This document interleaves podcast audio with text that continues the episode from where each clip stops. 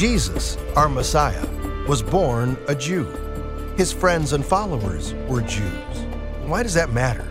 Well, anyone who holds the scriptures to be the Word of God will want a better understanding of the people he chose, the apple of his eye. Coming up, we'll explore Jewish culture and customs and how they reveal the person and work of Messiah Jesus. Welcome to the land and the book. Our host is the one and only Charlie Dyer, Middle East expert and author, and I'm John Gauger. Hey, Charlie, remember last week how we announced our Kickstart contest giveaway? Oh, I do, John. Well, we had four commentaries we were going to give away. All kinds of people wrote in. We drew a name, and that name is Carolyn Kimball, who listens to us on Moody Radio Chicago. Nice to have somebody from our hometown area. She writes I have faithfully listened to The Land and the Book for more than a decade. I'm glued to the latest news about Israel, about the countries surrounding them, about their technological and medical acumen, and also their leaders.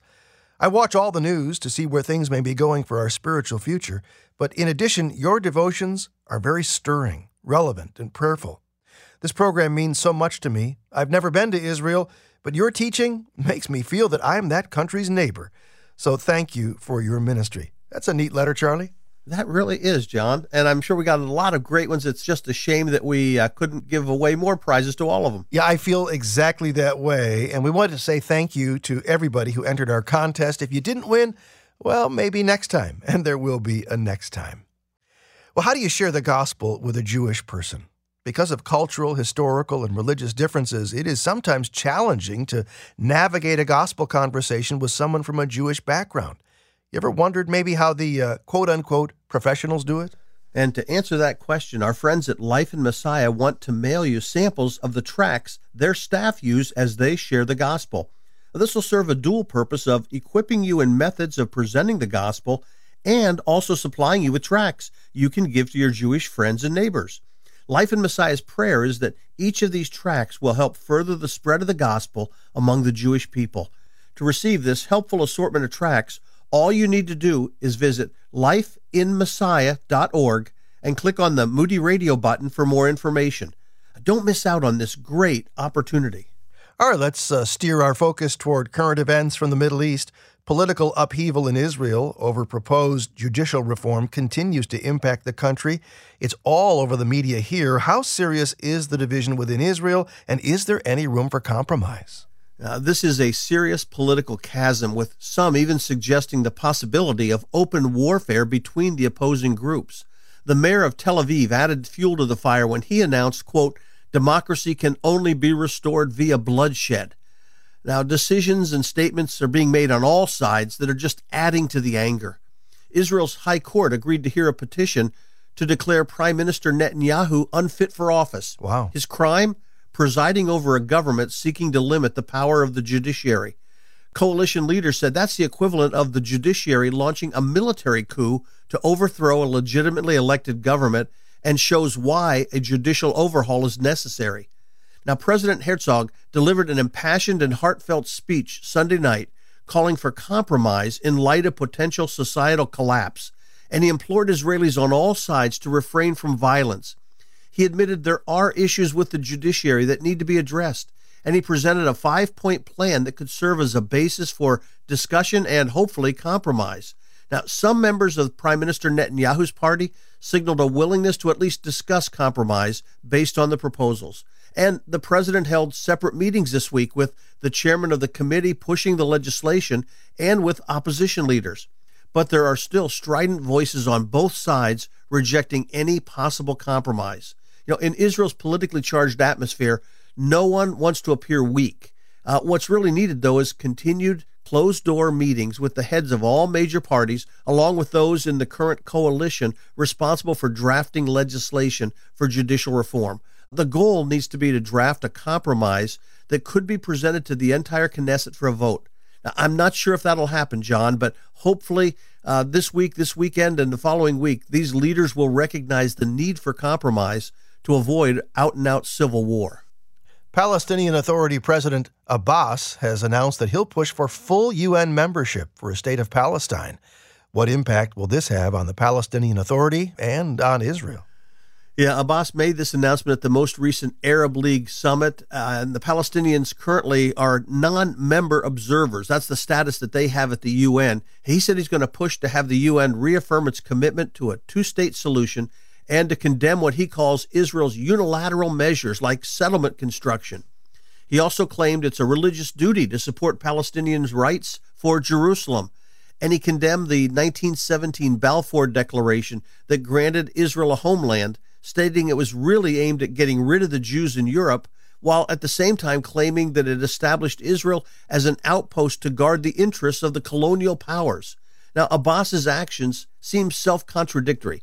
He called for a two state solution while rejecting the Balfour Declaration on which the two state solution was originally based. Mm-hmm. And he condemned Israel's unilateral actions in the West Bank while announcing his own unilateral actions. Now, Abbas apparently feels his recent victories in the UN increase his chances of pushing forward his agenda. But he's also on thin ice politically at home. He's 87 years old with several ongoing health problems, and his popularity, along with those of the Palestinian Authority, are at an all time low. He's not allowed an apparent successor to emerge in the Palestinian Authority. He's even hollowed out government institutions to remove potential rivals.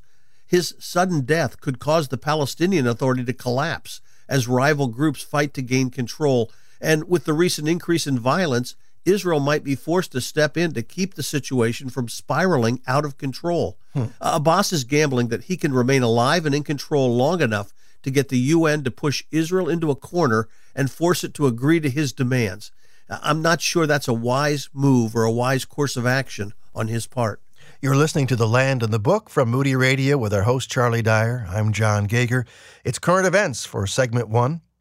As Iran celebrated the 44th anniversary of its Islamic revolution, it remains a country in turmoil. Have the leaders successfully put down the latest threat to their control? And will their alliances with Russia and China protect them against an Israeli attack on their nuclear facilities? Well, rallies were held throughout Iran to celebrate this anniversary. Uh, the government was clearly trying to present itself as being in control, moving forward, and supported by the vast majority of the Iranian people. Iranian President Raisi claimed the protests have been defeated. However, online hackers briefly interrupted the state's TV coverage with a logo of the anti Iranian group called Justice for All hmm. and a voice shouting, Death to the Islamic Republic. Hmm. Now, protests in the country are still ongoing, but the leadership apparently feels they've weathered the initial threat and are now just dealing with it in more of an annoyance or a distraction. Iran's greater concern is the state of the economy and the threat of a combined Israeli U.S. attack against their nuclear facilities. Uh, recent U.S. Israeli maneuvers were designed to send a message to Iran, and apparently Iran got that message.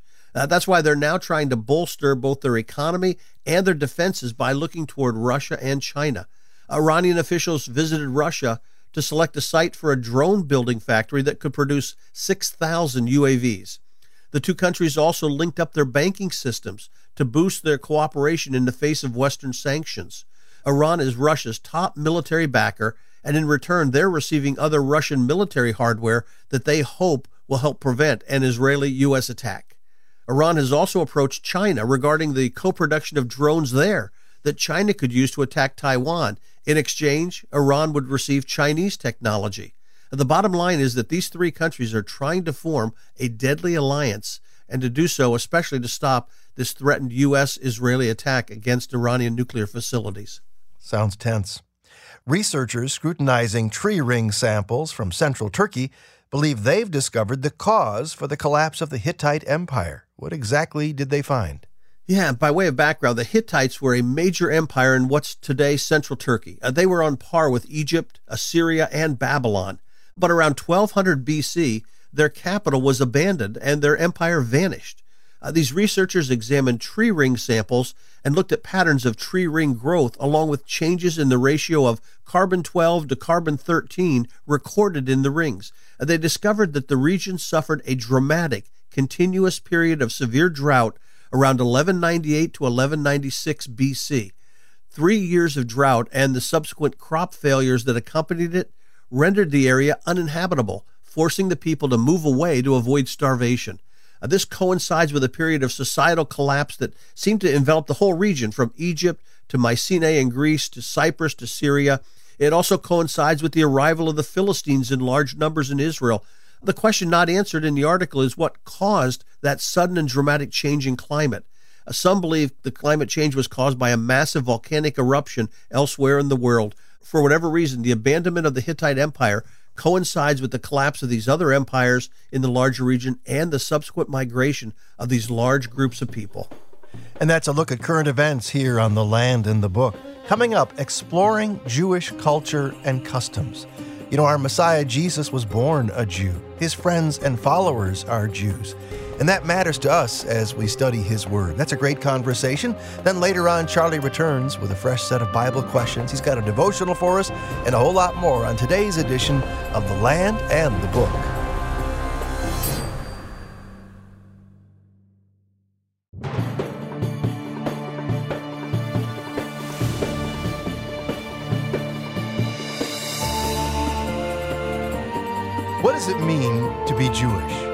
What makes Jewish culture so meaningful for believers, whether Jewish or not? The truth is, most people miss the brilliant tapestry of culture that is the Jewish heritage. But a deeply meaningful world lies at the intersection of Jewish experience and expression. What do you say we explore that world next? From Moody Radio, this is The Land and the Book, and I'm John Gauger. Hey, before we go any further, let me invite you to get creative with me in thinking through ideas that will help us connect with our Jewish friends. Can you talk to your Jewish friends about heaven and hell? Is that an appropriate conversation? Let's ask Greg Savitt, who serves with Rock of Israel. What do you think, Greg? Absolutely. There's a lot of different ways that you can talk to them about heaven and hell. Uh, there's one quotation in Daniel 12, but at the time your people, everyone whose name is found in the book of life, will be delivered. That sounds like the book of heaven and hell.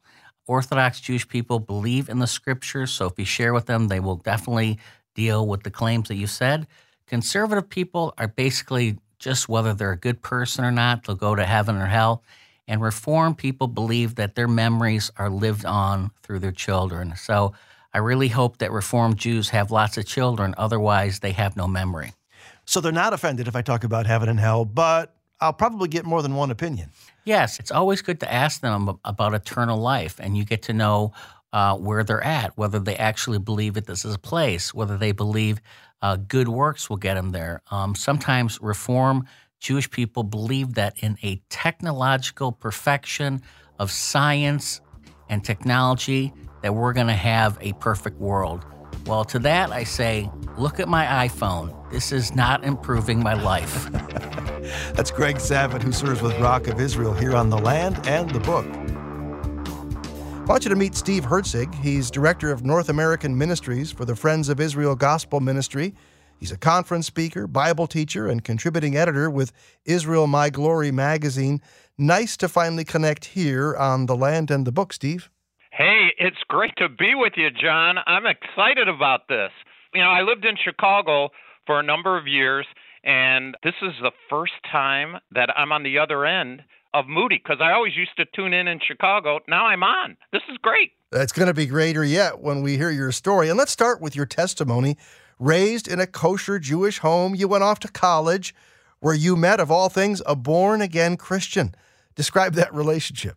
John, that's absolutely true. I was 18 years old. I never heard the gospel. I thought that, you know, you were a Christian, whether you were Mormon, Baptist, Jehovah's Witness, it didn't matter to me. I just lumped everybody together. But this person came up to me and said, uh, Hey, have you trusted Christ as your Savior? I said, No, I'm Jewish. And he said, Oh, you're going to hell. And so I said, What? well, not a great greeting, and certainly not a great way to hear the gospel for the first time. But I'll tell you, making a long story short, we ultimately became very good friends after I set a few ground rules for him not to talk that way to me. And over the next few years, I was able to watch his life. I never came to Christ during my time in college, but I'll always remember the testimony that he had. A great guy, uh, very passionate about what he believed. I would say needed a little help as as far as sharing Christ with Jewish people, but he loved people his life was markedly different, and I never forgot that. Mm. But ultimately, I went on a vacation to California to visit my sister, and it was there that I was introduced to the gospel through a Bible that we both received, my sister and I, from our Orthodox synagogue. a white Old Testament, no New Testament, that quite frankly I didn't read until my sister challenged me in, of all chapters, and John, you're probably familiar with this, Isaiah chapter 53. Mm. So, John, that's that's really the passage that impacted my life. Hmm. It's the land and the book, and I'm John Gauger. We're exploring Jewish culture and customs today through the life of Steve Herzig, who was really kind of uh, zapped by Isaiah 53. You came to Christ and and got discipled, and here you are. Of all things, of all things, uh, your sister is involved with the Friends of Israel. Now here you are working with the ministry all these years later. Ironically, I think, and you've written Jewish culture and customs. Now I can hear some listeners saying, "No offense, but if we're not Jewish, why should we care?" Oh, I'll tell you why you should care. I think making sure that you understand who the chosen people of God are. You know, John, that God only selected one nation as his chosen nation, actually, the earth, Israel, earthy. Uh, he chose one people, one earthly people, ethnically, the Jewish people. And so, yes, you and I, as believers, as part of the church, were chosen before the foundation of the earth, but there's no other nation on the planet whose land and people God has chosen for a specific purpose. And from Genesis to Revelation, the story unfolds with those people and how we, you, I, and, and our listeners who know Christ as their Savior, how we fit in, because uh, we only have a history that goes back to Acts chapter 2. The Jewish people go back to the time of Abraham, Isaac, and Jacob. Hmm. All right, since we're talking Jewish culture and customs, let me have you do this for us. Walk us through a plain English definition of the various branches of Judaism. I know I get confused easily. I suspect I'm not alone. Let's keep this simple. I'll try to keep it as simple as I can. There's Orthodox, Conservative, and Reform Jewish people. Those would be the three major branches and sub branches of those. For instance, as you introduced me, you told the folks that I came from an Orthodox background, which I did, but I was never one of those ones wearing black hats and the high socks and the knickers and the payas or the hair locks, those are ultra, we call them ultra Orthodox. Those are uh, Lubavitch groups, ultra Orthodox Jews, but they would fall under the very observant, take the Bible literally, would have some sort of messianic hope, would keep kosher, honor the Sabbath to certain degrees. You know, you get two Jewish people together, you get three opinions. You get two Christians together, you might get five opinions. But okay, so that's the first group. The third group would be the Reform group. That's a group that actually was birthed mostly in Germany, a higher criticism, rabbis being taught to question the authority of the Word of God. They fall into all different kind of categories. Where my synagogue on a Shabbat would start about nine o'clock and last till twelve, theirs might be an hour. Uh, many Reformed congregations have services not much different than a church service, minus the New Testament. Uh, my synagogue, as an Orthodox synagogue, wouldn't have had music. We wait for the Messiah for instrumentation. But in a Reformed synagogue, you could have choirs, you could have uh, all various kinds of uh, expression in music. And you could even, as a subgroup in the Reform movement, you could have humanistic Jews who hmm. don't even believe in God but believe the sociology of the Jewish people, holding us as a people group. And then in between is the conservative group. And the conservative group, to one way or the other, would lean right or left, but would be right in the middle. So they take a little of the Orthodox teaching and a little bit of the Reform teaching, and kind of uh, like Goldilocks and the you know and the Three Bears, just just right. It's just right. And so you'll find Jewish people in that category. But interesting today, as the church faces, there's so many Jewish people who are not part of a formal Jewish experience. Uh, that's increasing where they're not aligned with any of those three and kind of cut their own path. But basically, those would be the three groups. Steve Herzig is director of North American Ministries for the Friends of Israel Gospel Ministry, and he's written Jewish Culture and Customs. Well, give us an example of a Jewish custom that points to Christ, our Messiah. That's a great question, John. You know, coming up uh, this spring is uh, Passover, Pesach. And Passover has a number of biblical illustrations, certainly the lamb blood, and Christ celebrated the Passover. But in the Seder service is a three matzahs in three distinct pouches or on three distinct plates on one plate. In other words, three matzahs on one thing. And the Jewish people take those three matzahs and they always take the middle matzah. Always. It's always the middle. Uh, the rabbis say that those three matzahs represent the people of the land, they represent the priests, and they represent the high priest. But they always take the middle matzah, break it, hide it, and it's hidden away. And the kids in the Seder go look for it. And it's called the afikomen, the only Greek word in the whole Seder service. And they bring that found piece of matzah and they get a reward for it. It's actually purchased back and eaten. The significance of that is that afikomen, the only Greek word in the Seder service, means he came. So I'm here to tell you, John, I celebrated for 22 years the Passover. I even had opportunity to find the matzah, the middle matzah, and mm-hmm. I was remembering telling my dad, Dad, I'm a reasonable guy. I know you have to give me whatever I ask for. I only want a new bike. And he said, You're going to take a dollar or nothing. So I took the dollar. but the point is, it's purchased. And I'm telling you, the Greek word means he came. So unknowingly, John, for 22 years and for 3,000 years, the Jewish people take that middle matzah and it points to the middle person of the Godhead, that is the Lord Jesus Christ, and do in essence what Jesus did that last Passover. So that to me is something I remember watching my first Passover as a believer, a 22 year old believer, thinking at the beginning, well, there's nothing I can learn from this. I've celebrated Passover 22 years. And as it turns out, that was a jaw dropper for me. I never forgot it. And now, as I have opportunity to do Passovers in churches and in homes, it's one of the most poignant times of the Seder and drives home that passage that led me to the Lord, Isaiah 53, as the one who paid for our sins. We're talking with Steve Herzig today on The Land and the Book. He's a conference speaker and Bible teacher, also a contributing editor with Israel My Glory magazine. One of the chapters in your book is titled Why Blessings Matter. So let me ask, why do blessings matter so much in the Jewish world? Oh, blessings matter a great deal. You know, if you're a Star Trek fan, you know that uh, Leonard Nimoy learned his uh, two fingers apart, live long and prosper. That was actually half of a Aaronic blessing, where the priest would hold up his hand, two hands together, forming a triangle with his two fingers apart.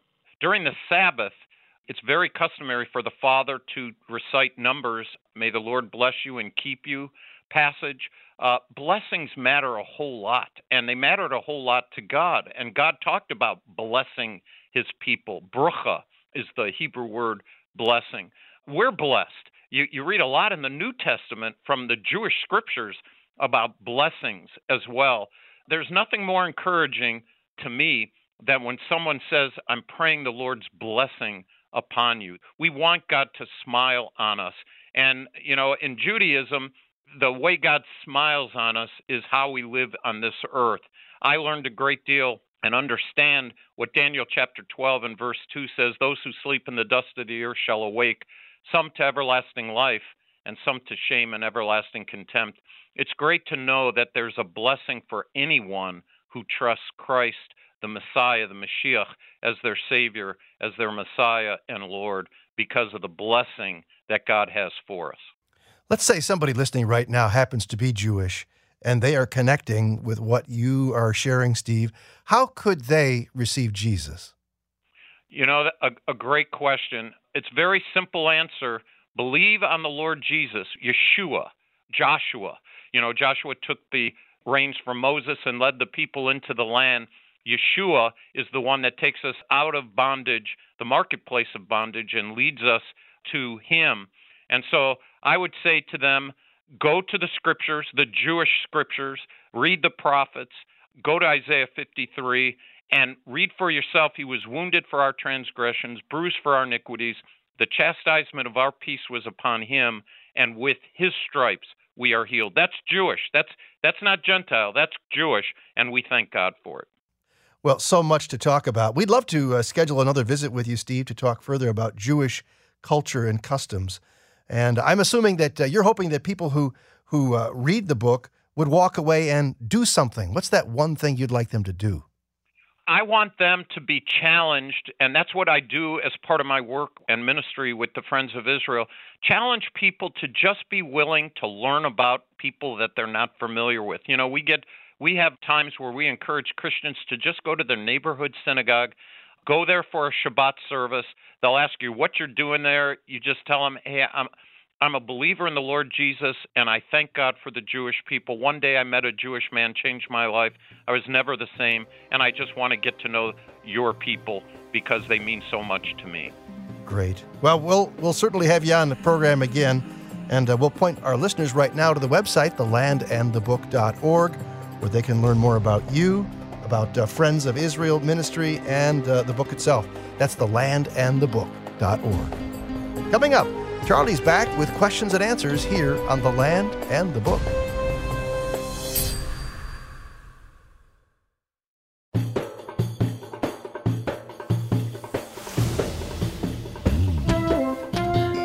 The theme verse for Moody Bible Institute is 2 Timothy 2:15. Maybe you know it or memorized it. Study to show yourself approved unto God, it says. A workman correctly handling the word of truth is what it's really referring to. And as you study the Bible, maybe there are passages that make you wonder, passages that you really want to correctly handle, but you're not quite sure what to do with them. Well, that's what this next segment is about here on The Land and the Book. Welcome back, by the way. I'm John Gauger, our host, Charlie Dyer. You ready for today's questions, Charlie? Oh, I am, John. Well, let me start with one of my own. How do you share the gospel with a Jewish person? Uh, because of cultural, historical, and religious differences, it's sometimes challenging to navigate a gospel conversation with someone from a Jewish background. Have you ever wondered how the uh, quote unquote professionals do it? Well, to answer that question, our friends at Life in Messiah want to mail you samples of the tracts their staff use as they share the gospel.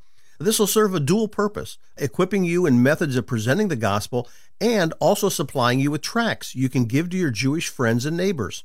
Life in Messiah's prayer is that these tracts will help further the spread of the gospel among the Jewish people.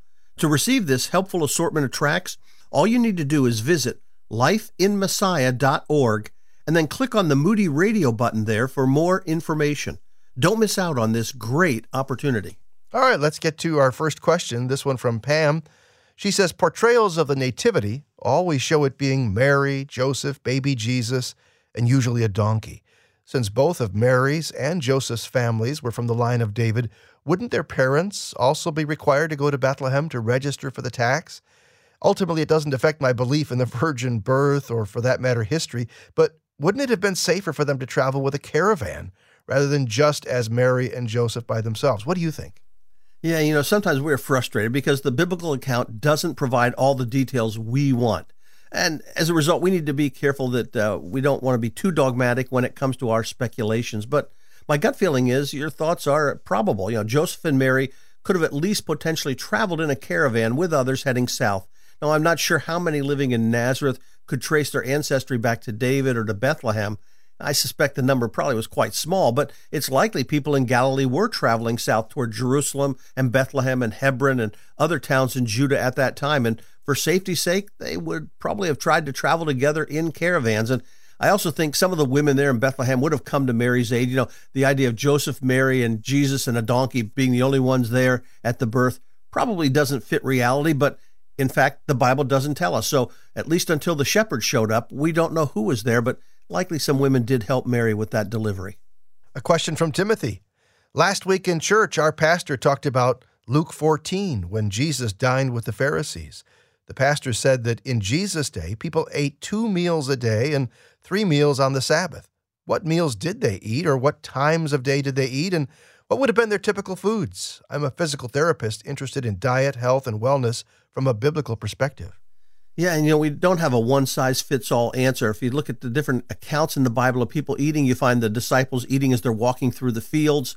We find uh, uh, Jesus with the uh, two disciples on the road to Emmaus eating an afternoon meal, but we're not told exactly when all the meals were held. But one article I would suggest, in fact, it's, it's great for people who want to know the Bible. The 1939 edition of the International Standard Bible Encyclopedia is online, it's free. And that encyclopedia has an article on meals and meal times in the Bible. So, what I would recommend is just uh, Google International Standard Bible Encyclopedia. And then when the link comes up, when you open it up, uh, look for meals and mealtime. And I think you'll find an article that's quite helpful. Now, the one takeaway is typically individuals grab something small to eat in the morning as they began their day. They usually took a midday meal in the hottest part of the day when they wanted to get out of the heat and into the shade, like Ruth and Boaz did. And then they usually had another meal near sundown when it came time at the end of the day to come back from work. Of course, there were also banquets and feasts and special occasions that weren't part of that normal daily life for the average person. Thank you, Charlie. This is The Land and the Book from Moody Radio. Again, our host, Charlie Dyer, is answering questions that have come into us via email. This one from Marvin. Some pastors say the sacrifices show Jesus' family was poor. Others say the sacrifices indicate Jesus' family was middle class. Can you explain the different types of sacrifices the law commanded? And as a builder, would Joseph be a middle class tradesman or a poor, unskilled worker? Yeah, the Luke 2, 22 to 24, I think in that passage, Luke provides an Old Testament context for the sacrifices from the book of Leviticus. In fact, in Leviticus 12, uh, the expectation was the family was to bring, and here's what Leviticus says a year old lamb for a burnt offering and a young pigeon or a dove for a sin offering. But then God offered an exception for someone who couldn't afford the expense of the lamb. The woman still needed to bring two offerings, but God allowed her to substitute a second pigeon or dove for the lamb. Now, the fact that Mary and Joseph took advantage of God's provision, uh, well, that suggests that they would have been considered poor. They weren't able to afford uh, having that lamb. Uh, by the way, I'm not sure thinking in terms of middle class tradesmen is, is a good characterization of Joseph. Certainly, as a carpenter or stonemason, he would have been a skilled craftsman. But in those days, technology and tools were expensive, while labor was relatively cheap. You know, a skilled craftsman and a common field hand each made roughly the same amount for a day's labor. Uh, so uh, Joseph would have been a skilled worker, but that doesn't necessarily make him middle class by at least the way we understand that today. Sharon asks When a baby is born, if the mother has an infection, often the baby will also be sick. These are inherited. But when it comes to the sin nature, it's not a disease. It's not a genetic condition from the father. So, what is it? Is it a judgment from God because of Adam's sin? So each baby is born with a brain that chooses rebellion? Yeah, and this answer is a bit complex, so bear with me here. Uh, but I need to do just a, a bit of theology first. Uh, Adam's sin had two major impacts on the human race. The first is often called original sin, uh, the second is often called imputed sin. Now, the first refers to the reality that when Adam and Eve sinned, they died morally and spiritually. They developed a, a fallen human nature, and every descendant of Adam and Eve has inherited that fallen nature. It just became part of who we are. The good news, though, is that Jesus' death on the cross paid the penalty for the sin that flows from our fallen nature. Now, the second impact is called imputed sin. Uh, this refers to the reality that since the entire human race was still in Adam at that point, the guilt that fell on Adam also fell on the entire human race. It relates to our standing before God. So, in God's eyes, the entire human race uh, at that time became sinful. Now, to some, that might seem harsh, but Paul explains the reality of that truth in Romans 5. And the good news is the flip side of the coin. Uh, just as Adam's sin was imputed against us, so also the righteousness of Christ is imputed to us. You know, we might have been condemned because of Adam's sin, but in the same way, we're justified because of Christ's righteousness. Now, that's a brief explanation, but what I'd suggest is read carefully Romans chapter 5 and reflect on how God has Paul there explain that amazing reality since it's part of the bedrock of our relationship with God. Robert says, I'm interested in Yanuka Rav Shlomo Yehuda. Do you have any opinions on him? I'm trying to understand the Bible better and have so many questions about the validities of the New Testament. Any guidance would be appreciated. Yeah, and I have to say, I'd, I'd not heard of him. So I went online, I watched some of the news pieces and other articles about him, and, and here's my thoughts. First, we know this man is not the Messiah. He wasn't born in Bethlehem. That's one characteristic. But two, we know Jesus was the Messiah, and he's already fulfilled all the prophecies related to the Messiah's first coming. Uh, second, uh, some of the videos exaggerate the impact this individual's having on Israel. He appears to be a young rabbi who does have a following, though the extent of the ultra Orthodox who follow him is probably being overstated by those talking about him. He hasn't been prominently featured in Jewish news articles, either secular or religious. And the third observation I had is there have been numerous messianic candidates over the centuries. In fact, a friend of mine, Gene Mayhew, compiled the Encyclopedia of Messianic Candidates and Movements in Judaism, Samaritanism, and Islam. And uh, there's literally been hundreds of messianic pretenders. And all that reminds me of Jesus' words. Remember in Matthew 24, where he said that many would appear claiming to be the Messiah. Now, as the end times approach, we should expect this type of activity to increase. But by itself, that's just not a sign that we're already in the end times. Jim says, I understand that Psalm 118, 19 through 29 was sung by the Jews at the Passover meal. Can you clarify what day is specified in uh, Psalm 118, verse 24? I believe it can be Jesus' triumphant entry into Jerusalem, or is it his crucifixion or his resurrection? What do you think? Well, when the psalmist says there, this is the day the Lord has made, let's rejoice and be glad in it, I see the day being defined by the verses just before and just after.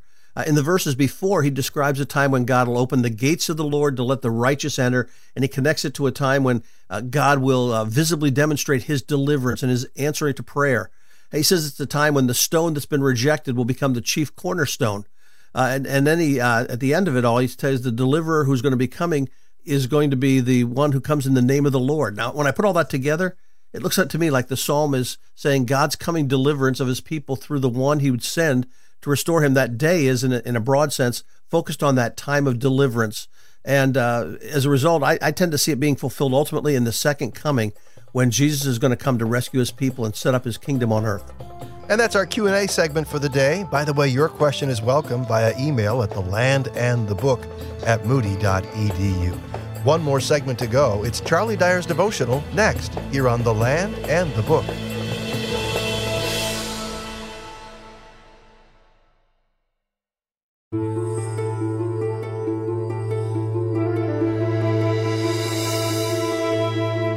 Ask a hundred different people their favorite spot in Israel, having gone to the Holy Land. You might just get a hundred different answers. But you know, for me, I love Capernaum. I'm Jon Gauger. Welcome back to the land of the book. Our host, Dr. Charlie Dyer, has a devotional for us coming up, Charlie, that is focused on an incident at Capernaum. That's right, Jon. Actually, two incidents that are back to back, and I'm glad you love Capernaum because uh, this is going to be a two part series that I've titled Jesus and the Two Women of Capernaum. All right, we'll look forward to that. But first, let's listen to this Holy Land experience, a great testimony from someone who has been to uh, the Holy Land, and this is their favorite moment. I'm Ashley from Tampa, Florida.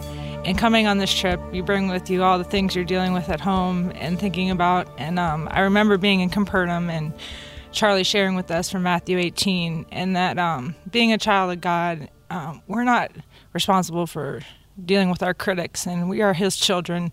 And seeing the millstone that's there, that um, He'll say hung on their necks and dragged into the sea, that um, it's in His hands, and we don't have to worry about it and be at peace. My name's Sandy. I'm from Alabama. And what meant so much to well, lots of things meant so much to me, but I love Capernaum because just being there, I've read about that little village so many times with Jesus being there. That was where it was his kind of second hometown. And just to imagine him walking there and walking in that synagogue there, that it just filled my heart and it came alive in a new way to me. Thanks so much. Mark's Gospel, the shortest of all four of them. And in chapter 5, Charlie, uh, there's a story that you think needs our attention today. I'm looking forward to this. Yeah, that's right, Jon. In fact, the accounts of the two women in Capernaum that I want to talk about is actually found in Matthew 9, Mark 5, and Luke 8. But I want to focus primarily on Mark's Gospel because he provides several details not found in the other accounts. The stories of these two women are interwoven with the account of Jesus meeting the one woman sandwiched in between the beginning and ending of the other account. Now, that sounds confusing, but it gets worse because we're actually beginning our story in Magdala, six miles south of Capernaum. Our destination here in Magdala is Duc in Altum, a building dedicated to the public life of Jesus. The name comes from the Latin Vulgate translation of Luke 5 4, where Jesus told Simon to launch out into the deep. Now, watch your step as we walk down the stairs to the lower chapel called the Encounter Chapel. The flooring in here is from Magdala's first century marketplace. I brought you here to show you a remarkable painting on the wall. The first thing you'll notice about the painting is that all you can see are legs and sandaled feet, with just one exception. In the midst of all the feet, you can spot a hand reaching through the legs to touch the very bottom of a garment. The artist didn't need to provide a caption. Those who know the Bible instantly recognize what's taking place. The figure just to the right in a white robe is Jesus, and the hand reaching out to touch the fringe of his garment is the one we know simply as the woman with the issue of blood. Now take your pictures because we're now heading back upstairs and out to the bus for a 15 minute ride to Capernaum.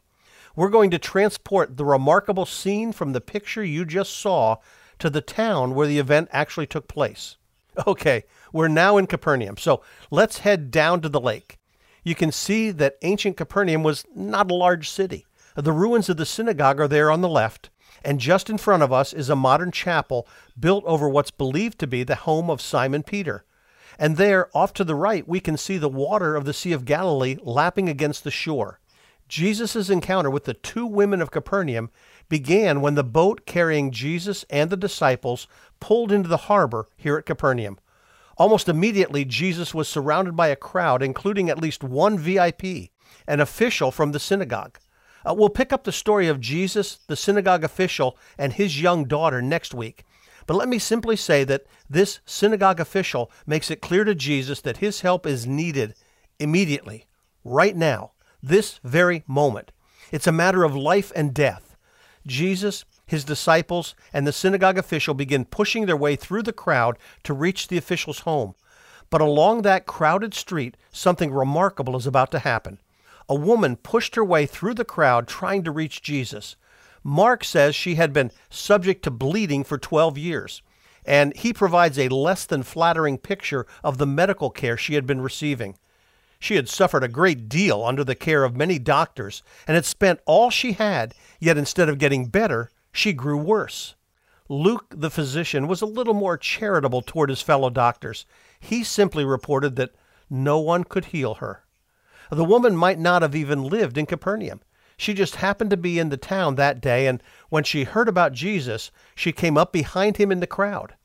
Jesus had spent time in Capernaum before, and almost everyone in town must have known of him by then. But this woman just happened to be passing through at the very time Jesus arrived. She heard the reports of what he'd done in the past, and almost on impulse, she started pushing her way through the crowd to reach him. The woman knew very little about Jesus, but she believed what she'd heard.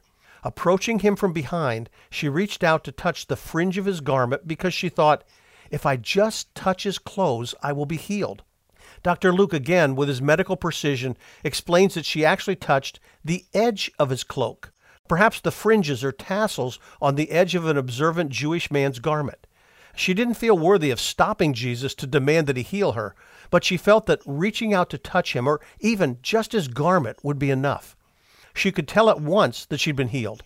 We're never given specific details about her medical condition, but Leviticus 15 makes it clear that a woman who was bleeding, even during her normal period, was considered unclean, and anyone who came into contact with her was also considered unclean. This woman was ritually unclean for 12 years, and she had just touched Jesus. Her momentary feeling of relief and joy at being healed was immediately replaced by fear when Jesus called out, Who touched my clothes? The crowd might not be too receptive to a woman who was ceremonially unclean jostling them in these narrow streets. The disciples tried to dismiss his question. After all, Lord, who hasn't bumped into you? Look at the crowd. But the woman knew he was referring to her.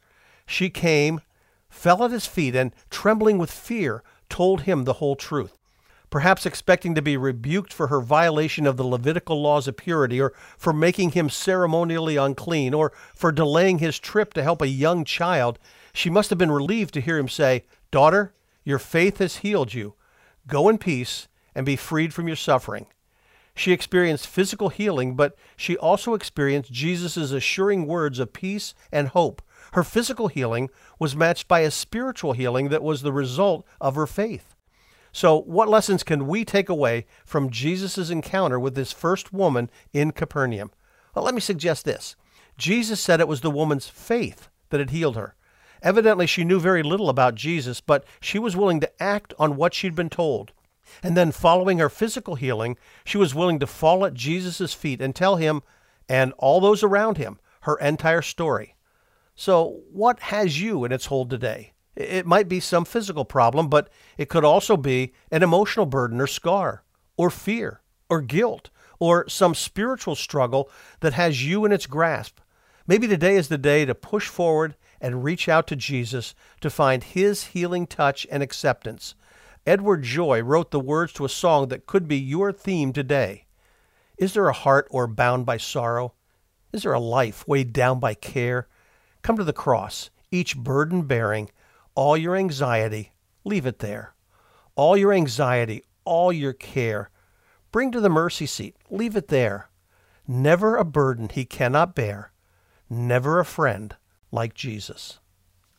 And you know, as you listen to this broadcast, maybe for the first time, you realize that Jesus is sort of a friend, but sort of from a distance. You've never really made him in charge of your life, never asked him to be, the Bible word is Savior. Charlie, for someone who finds themselves in that position right now, what should they do? They, they, they want Jesus to be their friend, not their judge. What do they do? Uh, it's, it's simple. It comes through faith and prayer. Uh, there's nothing they need to do in terms of trying to earn salvation. It's simply saying something like this to Jesus Lord, I know I'm a sinner. I know that I need you. I know your son came and, and died to pay the penalty for my sin. And right now, I want to receive him as my Savior and Lord. I want to place my trust in him. Forgive me of my sin. Give me eternal life because of what your son has done for me. And I ask it in his name. Amen. What a great prayer. And if you've just prayed that prayer, we invite you to uh, click on the upper right hand corner at our website, thelandandthebook.org. There's a link there to knowing Jesus Christ. We've got some free resources there that'll get you started, drop some roots, and maybe answer some questions. So that's thelandandthebook.org. Also at the website, links to past programs, future programs, information about our guests, books that Charlie and I have written, and a whole lot more. It's at thelandandthebook.org. Sure has been a pleasure having you on board today. Hope you enjoyed the uh, journey together. The Land of the Book is a production of Moody Radio, a ministry of Moody Bible Institute.